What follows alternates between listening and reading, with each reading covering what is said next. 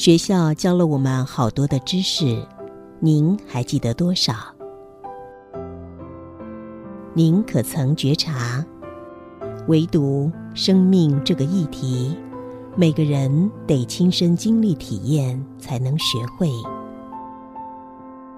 欢迎收听学校没教的生命课。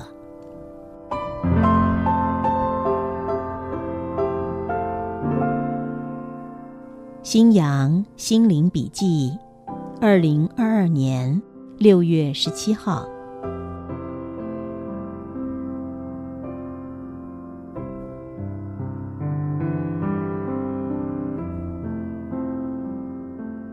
昨天我们谈到十九年的正规教育，不一定如我们想象的那么有价值。接着，我猜您可能会问。我的孩子应该放弃正规教育吗？这个议题对你的孩子至关重要，有深入探讨的价值。现今台湾在教育方面有个严重的集体迷思，就是认为唯有正规教育才是扎实的教育，而认为职业商校教育是不得已的次要选择。这个价值观对多数人来说可能错得离谱。怎么说呢？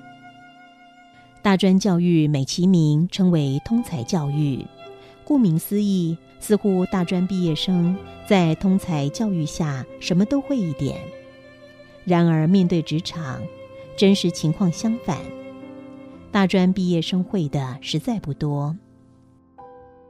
由于大专毕业生缺乏工作技巧。进入职场后必须从头学起，所以适应度不良，薪资相对的也不高。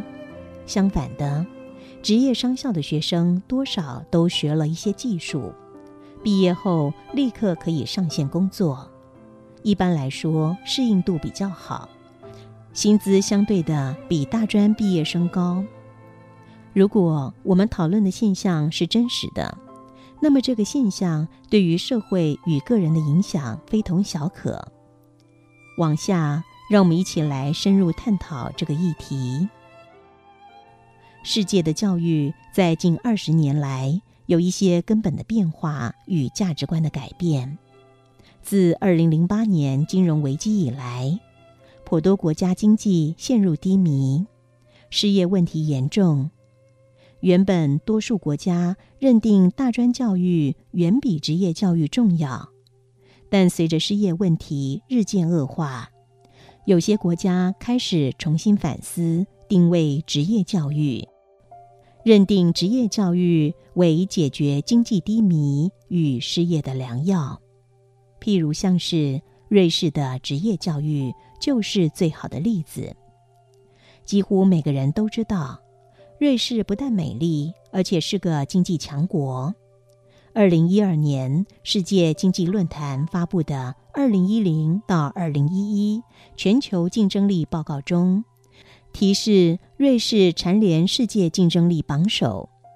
很多人了解瑞士是个经济强国，但并不清楚为什么瑞士国土狭小，自然资源贫乏。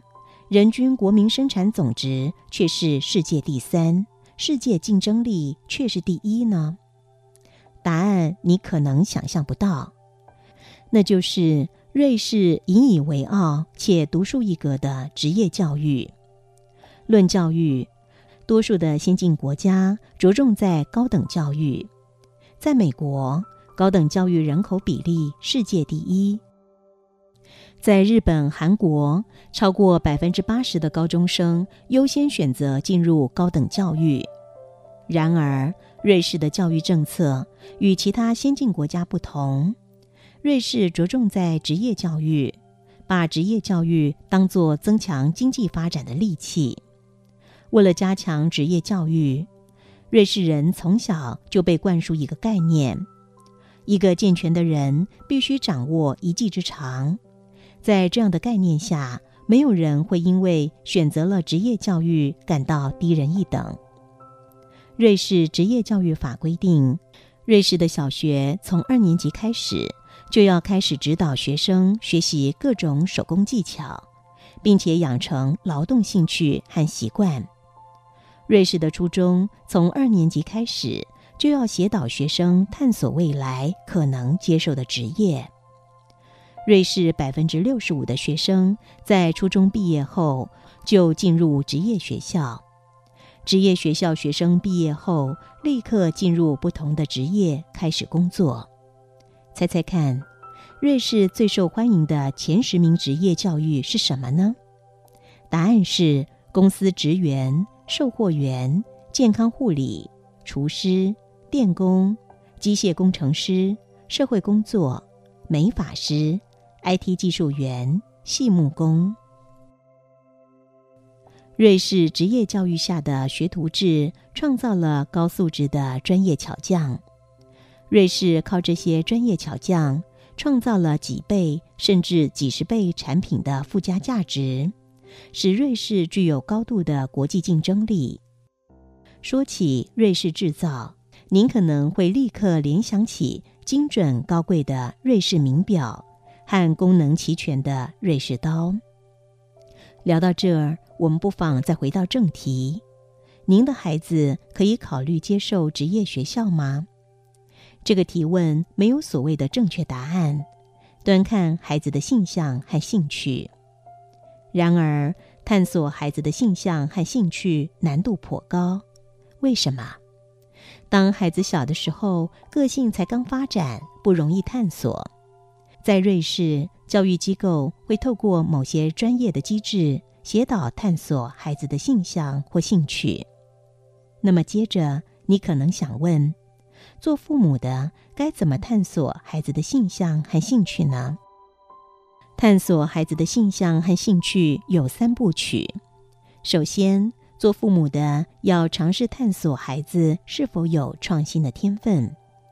拥有创新天分的孩子是稀有的，可能千中或万中不得其一。父母要知道，如果孩子有创新的天分，那么，孩子的教育就必须要特别规划。譬如说，印度的天才数学家拉姆努，在十四岁的时候没有上学，就能够创新数学公式。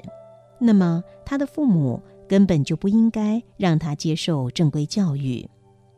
再譬如说，你的孩子如果有类似莫扎特的音乐天分，你会让他接受传统教育吗？做父母的了解天分真正的含义吗？所谓天分，根本就不是后天学习可以加强的。父母唯一能做的，就是给孩子足够的环境，让他充分发展。接着，做父母的要了解孩子的个性是外向还是内向。如果孩子的个性外向、乐观、更好动。就要鼓励孩子未来选择跟人相处的工作，譬如像是公关、导游、领导者。如果孩子的个性内向、消极与安静，就要鼓励孩子未来选择不是与人相处的工作，譬如像是会计、分析师、软体设计师。最后，做父母的要设法探索孩子的兴趣。如果孩子未来工作与他的兴趣相关，当然孩子会喜欢，会有动机。譬如说，孩子的手很巧，喜欢做东西，那么任何一个做东西相关的职业，孩子会有兴趣，也会欢喜。所以，给父母一个谏言：如果做父母的要认真探索孩子的兴趣，就不要让孩子每天都忙着补习。一下补这个，一下补那个的，把探索兴趣的时间都补完了。最后，让我们做个结论吧。佛家讲求缘分，孩子今天进入你的生命，绝对与你有缘。做父母的，如果想成全这个缘分，何妨放下心中的欲望和恐惧，去仔细探索，给孩子什么样的学习？让孩子能够拥有面对未来工作最好的资源，让孩子未来能够拥有一个感觉称心如意的工作。父母有这样的信念，不是更有智慧吗？对孩子，不是能够给出更多的爱吗？而孩子呢，不是可能拥有更欢喜、幸福的童年吗？如果您认同我所讲的，那么从今天起，就请暂时把心变得更柔软些，放下对于现今传统教育的制约吧。